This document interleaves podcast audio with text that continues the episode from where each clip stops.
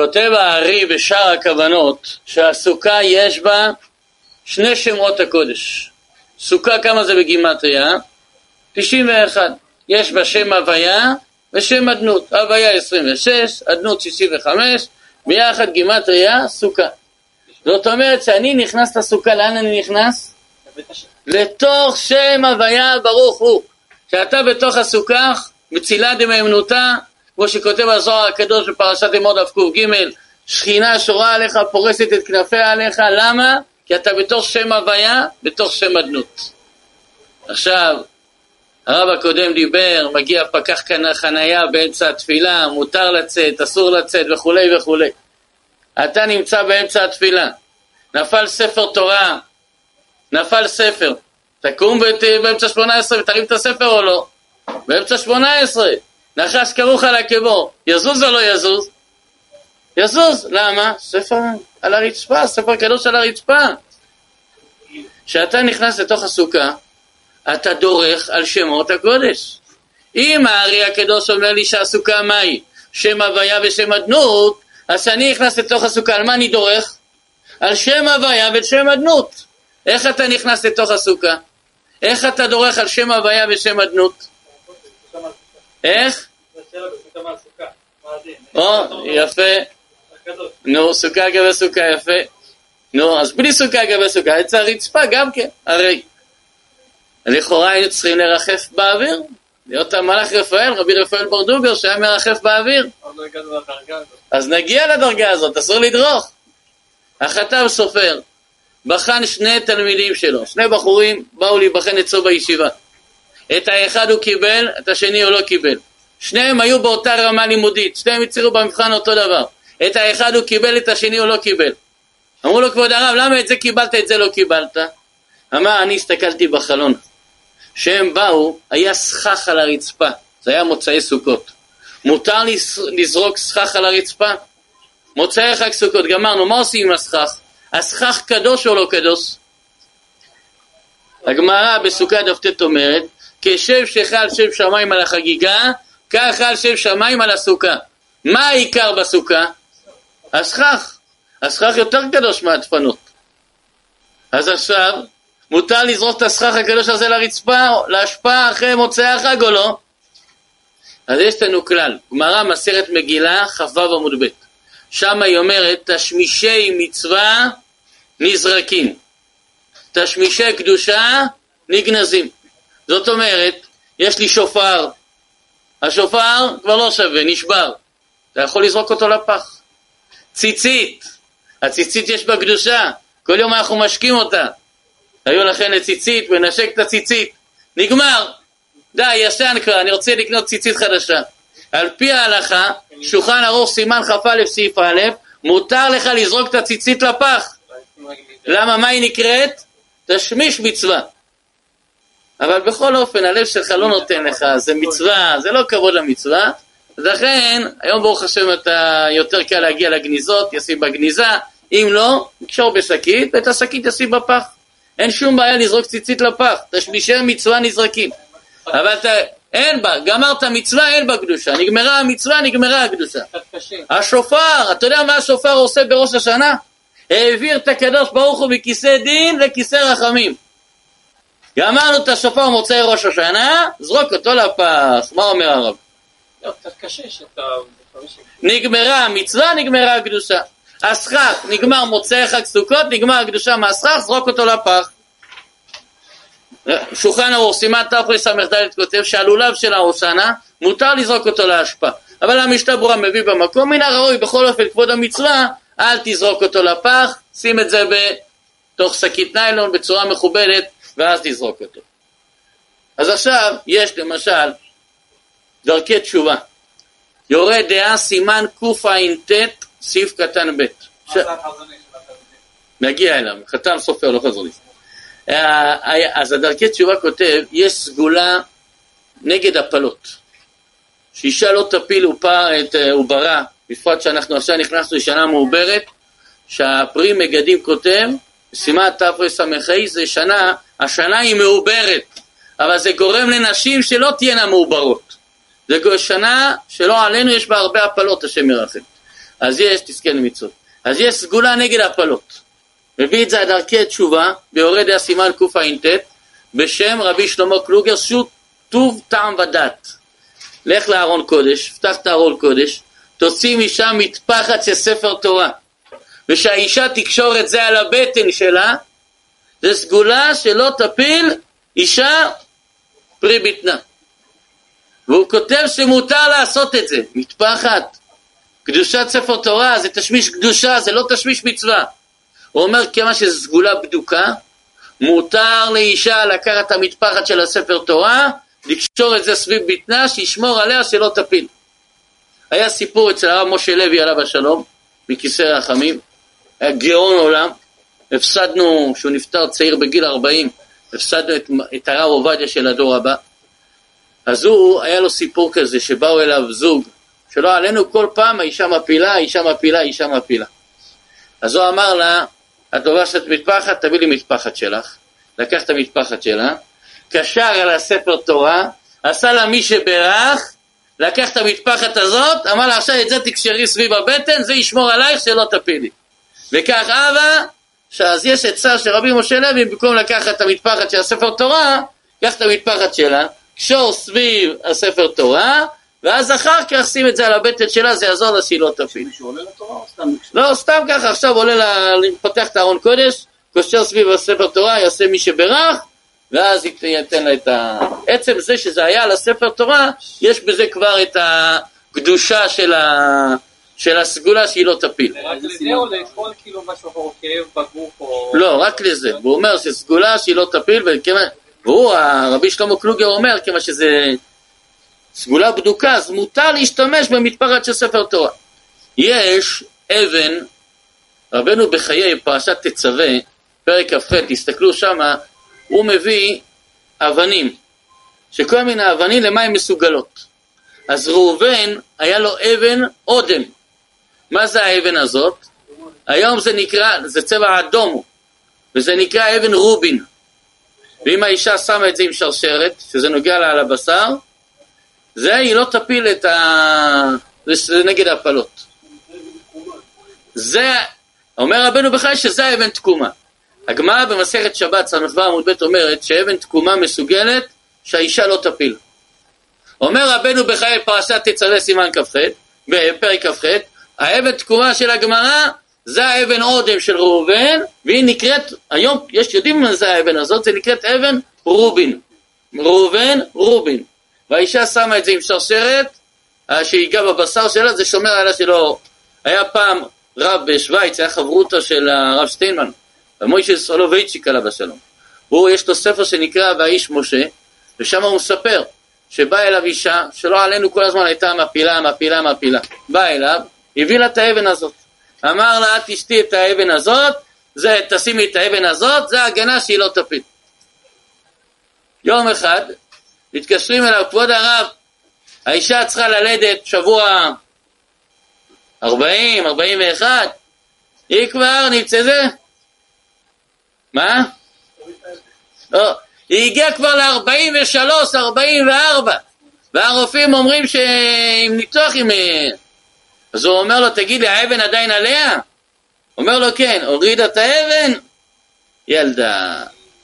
אז, אז תשמיש קדושה צריך לגנוז, תשמיש מצווה מותר לזרוק. אז אנשים לוקחים את הסכך מוצאי סוכות, זרקו את זה לפח. שני תלמידים של החתם סופר באו עכשיו להיבחן, האחד שבא להיבחן דרך על הסכך, השני עקף, לא דרך על הסכך. אמר החתם סופר, מי שמסוגל לדרוך על הסכך במוצאי סוכות, חסר לו ברגש של קדושה. חסר לו ברגש של קדושה, אני לא יכול לקבל אותו אליי לישיבה. לא קיבל אותו לישיבה. אז איך אנחנו דורכים על הסוכה? שמות הקודש, איך אתה דורך על הסוכה? שמות הקודש. אלא כל יהודי הוא שם קדוש. למה אומר הזוהר הקדוש, אתה מרים את שני ידיך למעלה? מה איזה אות זאת? יד ימין, יד שמאל, ראש באמצע שין. יד ימין עכשיו ככה, ד' ועוד ברית קודש, י'. כל יהודי הוא שם קדוש שין ד' י'. ושם קדוש מותר לשים על שם קדוש. אז הסוכה היא שמות הקודש. אבל אתה יהודי, אתה גם שם קדוש. לכן מותר לך לדרוך על הסוכה. אבל גוי, אין בו את האות י', הוא ש"ד, הוא לא ש"ד י', הוא רק ש"ד. והגמרא בנדרים דף ל"ב אומרת שגם אם יש לנו גוי מעול, הוא בבחינה שלא מעול. יגיד לך מוסלמין, אני מעול. לא. ברית מילה שעושים לגוי היא לא שווה שום דבר. איך? מעבול ולא מעול, אומר הרב. אז עכשיו יש לך גוי, אין בו את האות י', אז מה הוא? ש"ד. ש"ד יכול להיכנס לסוכה? ש"ד יכול לדרוך על שמות הקודש? לכן אומר לך הזוהר הקדוש פרשת אמור דף קד כל האזרח בישראל ישבו בסוכות, דווקא בישראל, דווקא יהודי, אבל גוי אסור שייכנס לסוכה. ואם הוא נכנס לסוכה, מה הוא גורם? לסלק את השכינה, האושפיזין בורחים מהסוכה, מקללים את אותו בעל סוכה שהכניס את הגוי הזה לסוכה. אז הפוסקים כבר בימינו אומרים שאם יש עובד זר, אפשר להקל, כיוון שהוא... אין ברירה, בסדר, אפשר להקל מבחינה הלכתית. אבל מבחינה סגולית, קדושת הסוכה כל כך גבוהה, למה לסלק את הקדושה שלה? אם ברוך השם, אם הבן אדם יש לו ילדים שיכולים לעזור בו, אז בשביל מה להכניס את העובד זר לתוך הסוכה? למה אסור להכניס גוי לתוך הסוכה? כי גוי זה ש"ד, אין בו עוד ברית קודש, אין בו את האות י'. ש"ד לא יכול לדרוך על סוכה שהיא בחינה של שמות הקודש. דרכי תשובה, יורה דעה, סימן קע"ט, סעיף קטן ב'. מביא את רבי שלמה קלוגר, שו"ת טוב טעם ודעת. זה השו"ת שלו, זה כתוב שם בראשי תיבות, אה, זה השו"ת שלו. והוא אומר כמה שזו סגולה בדוקה, לכן מותר להשתמש אפילו במטפחת של הספר תורה. כמו שיש לנו קמי מומחה, לא מומחה, לגבי טלטול בשבת, בסימן ש"ג, כל ה... אומר המדרש, ולקחתם לכם ביום הראשון, מה זה ביום הראשון? ראשון לחשבון עוונות. זאת אומרת, בארבעה ימים לפני חג סוכות, היינו חופשיים, לא היה עוונות, לא היה חשבון. פתאום הגיע חג סוכות, ודיברנו על מעלת הסוכה, שהסוכה מה היא? שמות הקודש. מגיעים למעלות כאלה גבוהות, נכנסים לתוך הסוכה הקדושה, מה אתה אומר לי? עכשיו מתחילים לחשבן איתך. מעכשיו, חשבון עוונות. איך יכול להיות? לפני חג סוכות שלא הייתה לנו את הסוכה, מה אמרת לי? אין עוונות. פתאום עכשיו נכנסנו לסוכה ראשון לחשבון עוונות? פתאום כן מתחשבים בעוונות שלנו? וכי הסוכה פחות מהימים הקודמים לה? אז קודם כל מכאן רואים כלל שהכנה למצווה יותר גבוהה מהמצווה עצמה. איפה ראינו את זה? איפה? במנורה, נכון? מה אברהם אבינו? שלושה ימים הלך, איפה ראינו שהיה יותר? יש, מה שאתה אומר, כתוב, וישכם אברהם בבוקר, ואז הוא יצא. למה הוא, למה הוא קם בבוקר? למה הוא לא הלך ב... ב... ואז הוא התחיל, ויבקע צא עולם, הכין. למה הוא לא עשה את זה בלילה? ת... תצא בבוקר לדרך. אז מכאן רואים שאת ההכנה של המצווה צריך לעשות גם כן בזמן המצווה עצמה. זה הרעיון שאומרים, שצדיקים היו מתכוננים לנרות חנוכה. אז הם לא היו מתחילים את ההכנה לפני זמן ההדלקה, אלא רק בזמן ההדלקה. כמו אברהם אבינו שהתחיל את ההכנה לעקדה בבוקר, בזמן שאפשר. זה הרעיון שאתה אומר. אבל איפה רואים שההכנה למצווה יותר גבוהה מהמצווה עצמה? זה רואים את זה, או, הדלקת המנורה כשרה בזר. ישראל רוצה להדליק את המנורה, יביאו לו מקל ארוך, יכול להדליק את המנורה. לעומת זאת, הטבת הנרות פסולה בזר, זה צריך שהכהן הגדול יעשה. מכאן רואים שהטבת הנרות שהיא הכנה למצווה יותר גבוהה מהמצווה עצמה. אז לכן ארבעה ימים לפני סוכות יותר גבוהים מימי חג הסוכות, כי הכנה למצווה יותר גבוהה מהמצווה עצמה. אבל יש כאן רעיון אחר. יש הארי הקדוש בשער הגלגולים, הקדמה כ"ב. שם הוא כותב, ככל שהאדם מגיע לעולם גבוה יותר, דקדוק הדין עמו גבוה יותר. לכן שאלו את רבנו יוסף חיים בשעות תורה לשמה, כמה זמן צריך להגיד קדיש על אבא? נגיד בן אדם, לא עלינו, היה ילד בן חמש, אבא שלו נפטר, היום הוא בן מאה וחמש. מאה שנה הוא כבר אומר קדיש על אבא שלו, יכול להפסיק או לא? אומר לך כבר מאה שנה אני אומר קדיש, אתה יודע לאן העליתי אותו? הרי היה מעשה עם החוזה מלובלין. החוזה מלובלין, יום אחד אישה מבוגרת באה, אמרו לו כבוד הרב, יש פה איזו אישה מבוגרת רוצה אותך. ניגש אליה, כן, מה צריכה? היא אמרה לו, תדע לך, אני המיינקת שלך. כשאתה היית תינוק, תינוק בן שנה, תינוק יונק, אימא שלך לא יכלה להעניק אותך. ואבא שלך חיפש מיינקת, אחת שמקפידה לאכול רק דברים כשרים, רק עם ברכות. ואני זה שקיבלתי על עצמי, ואני הייתי המיינקת שלך. הוא בירך אותה, יישר כוח, תזכי למצוות, חוזה מלובלין לאיזה השגות הגיע. אמר לה, אז היא אמרה לו, תשמע, אני לא באתי בחינם, אני רוצה תשלום. מה התשלום שאת רוצה? שהיא מבקשת אחרי 120 שהוא יגיד עליה קדיש. אמר לה בסדר. כעבור תקופה קצרה היא נפטרה. הודיעו לה חוזה מלובלין, אמר עליה קדיש. באותו לילה היא באה אליו, אמר לו תפסיק להגיד קדיש. בקדיש אחד שלך העלית אותי לכזה מקום שכבר אני לא יכולה להיות שם. אני אין לי את הכלים להיות באותו מקום. אז לכאורה, בן על אבא שלו, בן על אמא שלו, אומר קדיש, שיפסיק בזה שלב שהוא. למה? הוא יעלה את אבא שלו למקומות שכבר לא יכול להיות שם. אבל זה לא נכון. שם החוזה מלובלין הוא לא היה הבן שלה. לכן הוא העלה אותה למקום, אז היא לא ראויה. אבל בן שמעלה את האבא שלו, בן שמעלה את אמא שלו, כיוון שברירה קרא דאבוה, לכל מקום שהוא יעלה אותו, הוא יהיה יכול להכיל את אותו מקום קדוש. ולכן בן צריך לומר קדיש על האבא אפילו מאה שנה, לא להפסיק. אבל ככל, אומר הארי הקדוש, ככל שהוא עולה למקום גבוה יותר, דקדוק הדין איתו גדול יותר. ואומר הארי הקדוש דוגמה, הוא אומר שהיה חכם אחד, ניתקתי פה את הלשון שלו, הוא אומר ככה, ככה מספר המערכו, רבי חיים ויטל, שער גלגולים, הקדמה כ"ב. ופעם אחרת אמר לנו שהיה רואה בעיניו חכם אחד גדול מדור שלפנינו, זה כמה שנים, שהגיע זמנו עתה לעלות למחיצה יותר עליונה ממה שהיה בתחילה. ולכן עתה בעת ההיא עצמה ראה בעיניו שחזרו להענישו על דקדוק מצוות קלות. ככל שאדם מגיע להיכל גבוה יותר, מדקדקים איתו יותר חזק. הוא אומר, ומה דקדקו איתו? כפי ערך המעלה שמעלים אותו, צריך שיזדכך יותר. הוא אומר, והענישו אותו על מה? על שהסיח דעתו. שהוא אמר, לא ניגע לריק ולא נלד לבהלה, אז הוא כיוון, מה מכוונים שאומרים לא ניגע לריק ולא נלד לבהלה? שנזכה לבנים צדיקים, כך כותב המשנה ברורה בסימן מ"ו. אז הוא כיוון שיהיה לו בנים צדיקים. הסיח דעתו מהתפילין, אבל הוא התפלל. הענישו אותו על הסחת דעת בתפילין. לכן מה אנחנו עושים בזמן שאומרים למען שלא ניגע לריק ולא נלד לבהלה? נוגע בתפילין של יד, בתפילין של ראש, ואז זה לא נקרא הסחת הדעת.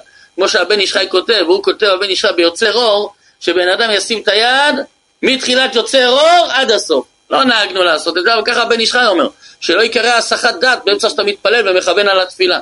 אז דקדקו איתו על מה? על שהסיח דעתו מהתפילין. ודבר שני שדקדקו איתו, הוא אומר, גם נענש שבשבת יצא לרשות הרבים ונכנס מעט עפר למנהליו. והלך ארבע אמות ברשות הרבים. אדם יכול אה, לדקדק בזה? אדם יכול לחזור על זה בכלל? הלך בדרך, נכנס לו חול הנעליים, טלטל את זה ארבע אמות, עכשיו בהיכל הגבוה הזה מענישים גם על המעט הזה. מסיים שאר הכוונות, ובזה תבין כי אין מנוחה לצדיקים בעולם הבא, כמו שנאמר ילכו מחיל אל חי, והתמו כי בכל מדרגה ומדרגה שעולים צריכים מרוק מחדש. אז עכשיו שאלנו למה בחג סוכות ראשון לחשבון עוונות? נכון, בחג סוכות אתה בדרגה יותר גבוהה, אבל דווקא בגלל שאתה בדרגה יותר גבוהה, מדקדקים איתך יותר, כי מדקדקים הצדיקים כחוט השערה. מה שבשבילך זה מצווה, אצל הצדיק זה מה? זה עבירה. החוזה מלובלין, כותב השם משמואל, החוזה מלובלין הלך לעשות תשליך. עושה תשליך, מנער את הבגדים, היה שם התלמיד שלו, רבי נפתלי מרופשיץ. רץ מהר והתחיל לשים בתוך הכיס. מה שהחוזה מלובלין זורק, הוא שם בתוך הכיס. אמר לו החוזה מלובלין, מה אתה עושה? אני זורק את העבירות. אמר לו, העוונות שלך זה מצוות שלי. תארו לעצמכם עכשיו, בן אדם מתפלל תפילת שמונה עשרה, השיבה שופטנו כבראשונה, הסיח דעתו. לא כיוון. מה אנחנו נגיד על תפילה כזאת? תודה רבה בורא עולם, כל התפילה כיוונתי חוץ מברכה אחת. אבל צדיקים, על תפילה כזאת מה עושים? זורקים לפח, תפילה כזאת הוא לא רוצה, משליך אותה. מה שבשבילנו זה מצוות, בשביל הצדיקים זה מה? זה עבירות. לכן הגיע חג סוכות ולקחתם לכם ביום הראשון, ראשון לחשבון עוונות, עכשיו מתחילים לדקדק איתך יותר, אתה צדיק יותר, זכית להיכנס לסוכה, אתה בדרגה גבוהה יותר, אז הדקדוק איתך הוא גדול יותר. היה ילד אחד שבא, לא עלינו, בתינוק ילד בן שלוש, עשו לו חלקה, כמה ימים אחרי החלקה, נפטר. אימא שלו בכתה, בכתה, בכתה, לא יכלה להתנחם, ילד קטן בן שלוש נפטר. בא, ל... בא לאוהב ישראל מאפתא. אמר לאוהב ישראל מאפתא, בוא אני אגלה לך מסוד השם ליראיו. כמה אסור לערער אחרי מידותיו יתברך. אמר לאוהב ישראל מאפתא, הילד הזה הוא גלגול של רבי ראובן בן אצטרובלי. מי זה רבי ראובן בן אצטרובלי? גמרא במעילה, דף י"ז עמוד א' אומרת שהוא היה תנא בזמנו של רבי שמעון בר יוחאי. והוא עשה תספורת של גוי, תספורת קומי כדי, מה שנקרא בימינו אלי כהן. הוא היה בתוך, בתוך השרים של רומי. ואז הם גזרו שאסור לשמור על טהרת המשפחה, שאסור שמירת שבת, שאסור מה? ברית מילה. ועל שלושתם הוא בא ואמר להם, חבר'ה, יש לכם שונאים, מה אתם רוצים? שיהיו חזקים או חלשים? יש, חס... יש לו שונאים, רוצה שיהיה חזק או חלש? חלש. אז יעשו ברית מילה, יהיו חלשים. אמרו לו, אתה צודק. ביטלו את, ה... את הגזרה הזאת. אמר להם, יש לכם שונאים, אתם רוצים שיהיו עשירים או עניים? אמרו לו, עניים. אמר להם, לא יעבדו בשבת, יהיו עניים. אמרו לו, אתה צודק, ביטלו גם את הגזרה הזאת.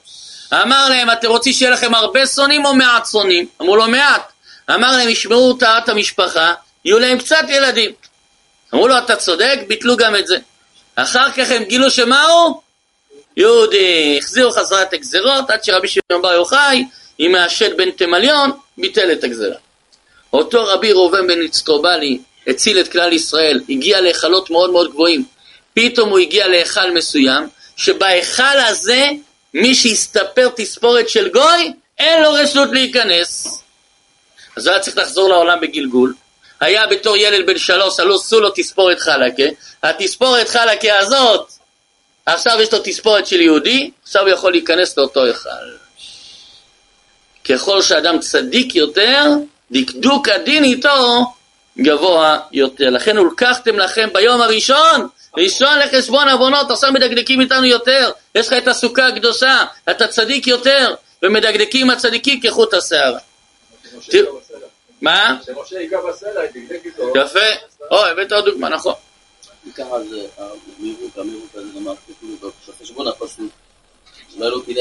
מה זה לא כדאי? אתה, על כורחך אתה חי, אין לך מה לעשות, בסופו של דבר כולם עוברים את זה. כן, אבל אותו מת. מילואים, אבל בסוף, עכשיו היא לא יכולה להכיל את זה, אבל בסוף עוד עשרים שנה, עוד מאתיים שנה, כל הזמן אתה בעלייה. מעלים אותך מהיכל להיכל. לכן כל שנה עושים אזכרה, ברכות, קדיש, שליח ציבור. למה? כי הוא עולה להיכל גבוה יותר, כל הזמן עולה להיכל גבוה יותר. תירוץ שלישי, להגיד למה לקחתם לכם ביום הראשון, להסביר את זה, יש יהודי, נפטר לפני שנה וחצי, קראו לו הרב אליעזר פרסמן, עליו השלום, עמד בישיבת פורנוביץ' חמישים שנה. כל הזמן ישב ולמד, ישב ולמד, ישב ולמד, לא קורא עיתונים, לא קורא מודעות, לא קורא חדשות, כלום. רק תורה, תורה, תורה נטו. הוא עלה מארצות הברית לפני חמישים שנה, אבא שלו היה איש ממשל בבולטימור שבארצות הברית, כסף לא היה חסר להם, אבל הוא החליט שהוא עולה לארץ ישראל ומקדיש רק לתורה, תורה, תורה. למד בישיבת פונוביץ', היה תלמיד של הרב שך. בשנות התשעים, שהייתה את האינתיפאדה הראשונה, אמא שלו מתקשרת אליו מארצות הברית. אומרת לו, תשמע, אנחנו רואים מחבלים, מתפוצצים, מכוניות מתפוצצות, כל הסכנה הזאת. אנחנו... אולי תבוא לארצות הברית חזרה. אמר לה, אמא, אני מארץ ישראל לא יוצא, ארץ ישראל, ארץ הקדושה, לא חוזר לטומאת העמים. הראתה שאי אפשר לשכנע אותו. לה, יש לי בקשה. החזון איש הבטיח שבבני ברק לא יהיו פיגועים. אז אני רוצה שתבטיח לי שאתה לא יוצא מבני ברק. אמר האמא, בסדר, אני מבטיח לך, אני מבני ברק לא יוצא. שנות התשעים, והוא נפטר לפני שנה וחצי. שלושים שנה, בן אדם לא יצא מבני ברק. היה לו שתי בר מצוות של הנכדים שלו, הוא לא יצא. היה לו ברית של הנכד שלו, הוא לא יצא. לא יצא מבני ברק בכלל. לרב אליוסיב אמרו שהוא לא ישן מחוץ לירושלים, אבל הוא יצא. הוא אפילו ביום לא יצא מבני ברק. למה? הבטחתי לאימא שלי שאני לא יוצא. שש שנים אחרי ההבטחה, אימא שלו נפטרה. מתקשרים אליו משגרירות ארצות הברית בישראל. שמע, אתה צריך לקבל ירושה, ירושה סכום מאוד מאוד גבוה, אבל בשביל זה אתה צריך לבוא לשגרירות ולחתום. איפה השגרירות של הברית הייתה אז? תל אביב. לא יודע, גם היום היא בתל אביב, היום בירושלים, אני לא יודע. אבל צריך לבוא לתל אביב ולחתום, והוא מבני ברק לא יוצא. אמר בשום פנים ואופן, אני לא בא לחתום. האישה מתקשרת לשגרירות ומתחננת, אני אשתו של אדם כגופו, אני אבוא בשום פנים ואופן. בא יחתום, לא בא, מפסיד את הירושה. המשפחה הלכו לרב שטיינמן, שישכנע את האבא, הרב אליעזר, ללכת לחתום, שייסע במונית, מונית תחכה לו. בשום פנים ואופן הוא לא מוכן. אני לא יוצא מבני ברק. המשפחה הבינה שהם הפסידו את הירושה, אין מה לעשות. אחרי שלושה ימים, מתקשרים להם משגרירות ארצות הברית. הגיעה משלחת מוושינגטון, שהם באים לראות כל מיני אנשים במדינת ישראל, דרוזים, בדואים, מוסלמים, רוצים לראות גם אורתודוקסים. מהשיחה לפני שלושה ימים שדיברנו איתכם, הבנו שאתם אורתודוקסים אדוקים. אתם בשבילנו הדוגמית שאנחנו רוצים להראות לאותה משלחת מוושינגטון. אז השגריר בכבודו ובעצמו רוצה לבוא אליכם הביתה עם אותה משלחת. אז האישה שואלת, ונוכל לחתום אז? כן, תוכלו לחתום לקבל את הירושה גם. אז היא שואלת את בעלה, נו מה אתה אומר? בסדר, הם יבואו. אומר לה בתנאי שזה יהיה בין שתיים לארבע, בין הסדרים. אם זה לא בין הסדרים שלא יבואו. התקשרו, בסדר, נבוא בין שתיים לארבע. באו, השגריר בכבודו ובעצמו, הרב אליעזר פרסמן חתם בפניו, הוא קיבל את הירושה. כשהם יצאו המשלחת, הפקידה שם אמרה לאישה, תדעי לך, אפילו אם הבן של נשיא ארצות הברית היה מבקש שנבוא אליו להחתים, לא היינו באים. מה שאותה פקידה לא מבינה, שמי שלומד תורה, מי שמקבל על עצמו עול תורה, מעבירים ממנו עול מלכות ועול דרך ארץ, ושגריר ארצות הברית בכבודו ובעצמו יבוא אליו הביתה, ובין הסדרים. מה המעלה של הארבעה ימים בין יום כיפור לחג סוכות? שאנחנו עסוקים במצוות, ארבעת המינים, הכנה לסוכה. למה זה יותר גבוה מחג סוכות? כי איך אומר אסרף מקוצק, אני מבקש מכם שלא תחטאו לא בגלל שאסור לחטוא, אלא שלא יהיה לכם זמן לחטוא. שבן אדם יהיה עסוק כל הזמן בדברים חיוביים. יש, אמר לי אחד שמתעסק בשלום בית, אומר לי, יש שני זמנים עיקריים של בעיות. או חמש שנים ראשונות של נישואין, שאז עד שאחד מכיר את השני יש הרבה, או מגיל 65 ומעלה. אמרתי לו, איך יכול להיות? נשוי כבר 40 שנה, מה עכשיו? הוא אומר לי, הבעל יוצא לפנסיה, האישה יוצאת לפנסיה, לא היה להם זמן לריב עד עכשיו. בערבים היו מדברים ככה, לא, הולכים לישון. פתאום הוא מהבוקר עד ערב בבית, היא מהבוקר עד ערב בבית, וששון ושמחה, השם ירחם. לכן, בירושלים עיר הקודש, בעוד כמה מקומות, מאמין שיש את זה גם בשדרות, כולל בעלי בתים. יש את זה פה? מ-10 עד 1, הבן אדם יצא לפנסיה, מגיע לכולל, אני מלמד בשני כולל בעלי בתים, בפסגת זאב. אני אומר לכם, אם אני טועה בהלכה קטנה, הם תופסים אותי. הם כבר אותם, זה אנשים שהיו נהגי מוניות. יש שם אחד שהיה עובד במנוף, כן, המנוף הצהוב הזה. זו הייתה העבודה שלו. והיום הוא מכניס אותי בכיס הקטן באלקוט יוסף שהוא יודע. הוא כל היום מגיעים מ-10 עד 1, בקיאים בנביא, בקיאים בהלכה, יש שם דף יומי, הכל. תהיה עסוק במצוות. סוכה היא קדושה, יש בה קדושה גדולה מאוד, אבל הארבעה ימים לפני כן מעלתם יותר גבוהה, למה? כי אין זמן לחטוא. הרב אלישיב, זכר צדיק קדוש לברכה, שזה היה הסמל של דקדוק בזמן, דקדוק בזמן. סיפרתי לכם את זה פה פעם. הוא לא היה לוקח סנדקאות. הוא אמר זה ביטול תורה. ללכת להיות סנדק, ללכת לחזור זה ביטול תורה. הוא לא מוכן. לא היה מסכים בשום פנים ואופן להיות סנדק. הסטייפלר כן היה הולך להיות סנדק. אבא של רב חיים קניאבסקי. שאלו את הרב אלישיב, למה הסטייפלר הולך ואתה לא הולך? אז הוא אמר, הסטייפלר שהוא יוצא ולומד, בדרך, הוא לומד בדרך באותה רמה שהוא בבית. בשבילו זה לא ביטול תורה.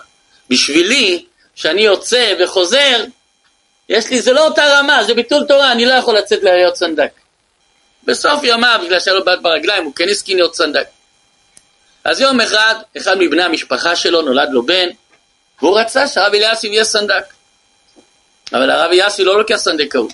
אז הוא בא לחברותא של הרב אליאסי, אמר לו, תשמע, אנחנו קרובי משפחה, מבשרך אל תתעלם, דבר עם הרב, שבכל אופן משפחה. שאל את הרב אליאסי, והרב אליאסי אמר לו, בסדר, אני מוכן להיות סנדק. ההוא שמח, רקד, התחיל את הכל. יום למחרת הרב אליאסי אומר לחברותא, תשמע, אני מתחרט. לא מוכן להיות סנדק, ביטול תורה. חברותא אומר לו, תשמע, הרב אליאסי מתחרט, מה אפשר לעשות? הוא לא מוכן להיות סנדק. אמר לו, אמר לו אבי הבן, כל כך רצה שהרב אליאסי יהיה סנדק. אמר לו, תראה, אני יעשה את האולם הכי קרוב לבית מדרש של הרב, הרב היה לומד בו אל שרה, המורל מגיע, כולם מגיעים, הכל מוכן, באה המונית, לוקחת את הרב, הרב נכנס, ישר מתחילים, ברית, מסיימים, הוא חוזר למונית, זה לא ייקח יותר מ-20 דקות. אמר לו, בסדר. אם זה רק 20 דקות, אמר הרב אליאסי, אתם מבטיחים לי 20 דקות? אמרו לו, כן. 20 דקות? אני מוכן. באמת, המוהל הגיע, הכל הגיע, הכל מוכן. הרב אליאסי נכנס למונית, רק נכנס לאולם, קוואטר, שמע ישראל, עשו את הברית מיד, הרב אליאסי חזר. בלילה החברותא בא לרב אליאסי, כולו חי, מחייך, שמח, נו כבוד הרב, עמדנו במילה או לא עמדנו במילה? והרב אליאסי, בשיא הרצינות, אמר לו, אמרתם שזה יהיה 20 דקות, וזה לקח 22 דקות. גזלתם לי שתי דקות מהחיים, שתי דקות של לימוד תורה. כי הרב אלישיב ידע להעריך מה זה שתי דקות. לרגעים תבחוננו. אני אצלי בבית, כבר אצלי זה סדר קבוע. נוטלים ידיים, עד שכל המשפחה נוטלת ידיים. זה זמן שלוקח זמן, בין הקידוש להמוציא. אתם יודעים מה אני עושה? גמרתי לברך את הילדים. אני נוטל ראשון, אף על פי שלפי ההלכה בעל הבית צריך ליטול אחרון, אני נוטל ראשון. מתיישב, פותח ספר ולומד. עכשיו שיעשו מה שהם רוצים.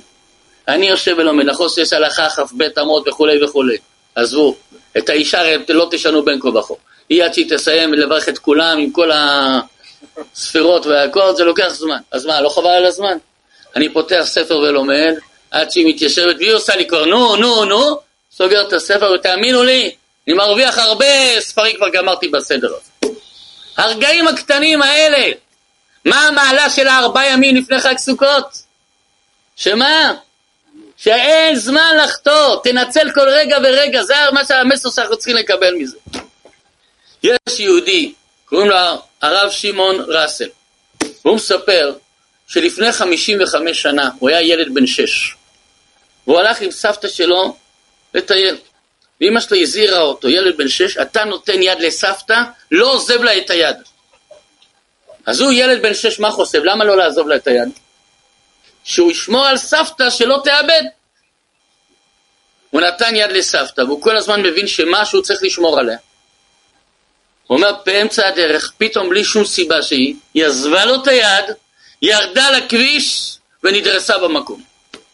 הוא ילד בן שש, לנגד עיניו זה היה, הוא עמד בצד, ראה איך מטפלים בה, איך בסוף מפנים את הגופה, והוא עומד שם בצד, חשבו בהתחלה שזה ילד, ילד סקרן, ואז שכולם הלכו ונשאר פה איזה ילד, אז שאלו אותו מי אתה, מה אתה, התברר שהוא הנכד של הסבתא הזאת, אז החזירו אותו לאימא שלו. הוא אומר, 55 שנה הסיפור הזה רודף אותו. אז לא היה את המושגים של טיפולים, טיפולים נפשיים. היום מבינים שילד רואה כזה דבר, צריך לעבור טיפול. אז לא היה את המושגים האלה. אומר לפני ראש השנה, לא אז, זה הקודם, אומר, בא אליו יהודי, לא דתי, אפילו גוי, אומר לו, תשמע, אנחנו בני דודים. אומר לו, איך אנחנו בני דודים? אמר לו, אימא שלך, הבת של הסבתא שנהרגה, ואבא שלי, אחים. אב, ואז הוא מספר לו, ואז הוא הבין מה קרה אז באותו יום. הוא אומר, אבא שלי עזב את הדת, והוא החליט שהוא רוצה להתחתן עם גויה. הוא הסתיר את זה מאימא שלו, ואז ביום שהוא החליט שהוא רוצה לספר לאימא שלו, הוא הלך לבית של האימא לספר לה, אני הולך להתחתן עם גויה. כשהוא פתח את הדלת של אימא שלו, אמרו לו היום אימא שלו נהרגה בתאונת דרכים, והוא צריך לשבת עליה שבעה. הוא אומר, אז נפל לי האסימון, למה בורא עולם לקח את הסבתא ככה באופן פתאומי? הוא אומר, כמו אברהם אבינו. ואברהם אבינו באיזה גיל היה צריך למות? 180. באיזה גיל הוא נפטר? 175. הקדוש ברוך הוא הוריד לו חמש שנים מחייו, למה? כדי שלא יראה את נכדו עשיו יוצא לתרבות רעה. הוא אומר אותו דבר סבתא שלו נהרגה בתאונת דרכים באופן פתאומי כדי שמה? שהיא לא תראה את הבן שלה יוצא לתרבות רעה מתחתן עם גויה. הוא התחתן עם הגויה הזאת ועכשיו הבן הזה התחיל לחפש אחרי השורשים שלו, דיבר לו שיש לו אבא יהודי, הוא רוצה להתגייר וברוך השם זה מראה לנו, יש דברים שאנחנו לא מבינים. למה יאמרו הגויים? אבל עם ישראל זה אשרי העם שככה לא. למה ככה? אנחנו לא מבינים, אנחנו לא יודעים. יש נהג הסעות, קוראים לו ירין, כ' שבט, שנה שעברה, ערב שבת קודש פרשת יתרו, אחד וחצי בצהריים. ערבי, ימח שמו וזכרו, פיגוע דריסה, נכנס בשני הילדים של משפחת פלאי. נהרגו במקום, השם ייקום דמה. אז נהג הסוד בשם ירין, הוא מאוד מאוד הזדעזע מהסיפור הזה, ומאז הוא נקשר בלב ובנפש למשפחת פלאי. הוא תומך בהם כספית, וכל פעם שהאימא, מאז האימא נוסעת להרצאות חיזוק בכל הארץ, הוא זה שלוקח אותה. לפני ראש השנה, האימא של פלאי מספרת לו שבעשרת ימי תשובה הולך להיות הכנסת ספר תורה בקיבוץ בצפון, שאת הספר תורה הזה כתבו לעילוי נשמת שני הילדים הללו של משפחת פלאים. הוא אמר לה ככה, אני חייב להשתתף בהכנסת ספר תורה, אני כל כך קשור לסיפור הזה, אני רוצה להשתתף בהכנסת ספר תורה שלה.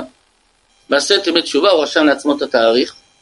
באותו יום הוא לוקח מורה מבית הספר עם הילדים שלה לטיול.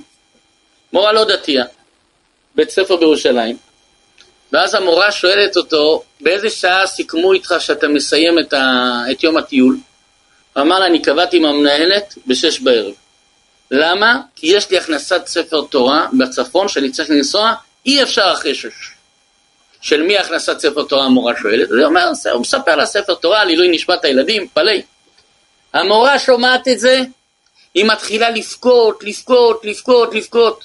הוא אומר לה, מה קרה? למה את בוכה? היא אומרת לו שהילדה שלה הייתה שם בתחנה, שהיה את הפיגוע.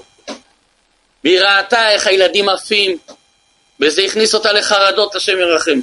עם טיפולים נפשיים עד היום, לא יוצאת מזה.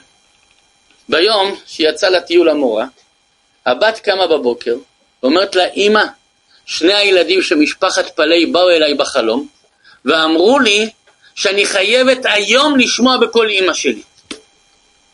והאימא לא הבינה, מה יש היום שהילדים של משפחת פלאי באו אליה בחלום ואומרים לה, את חייבת לשמוע?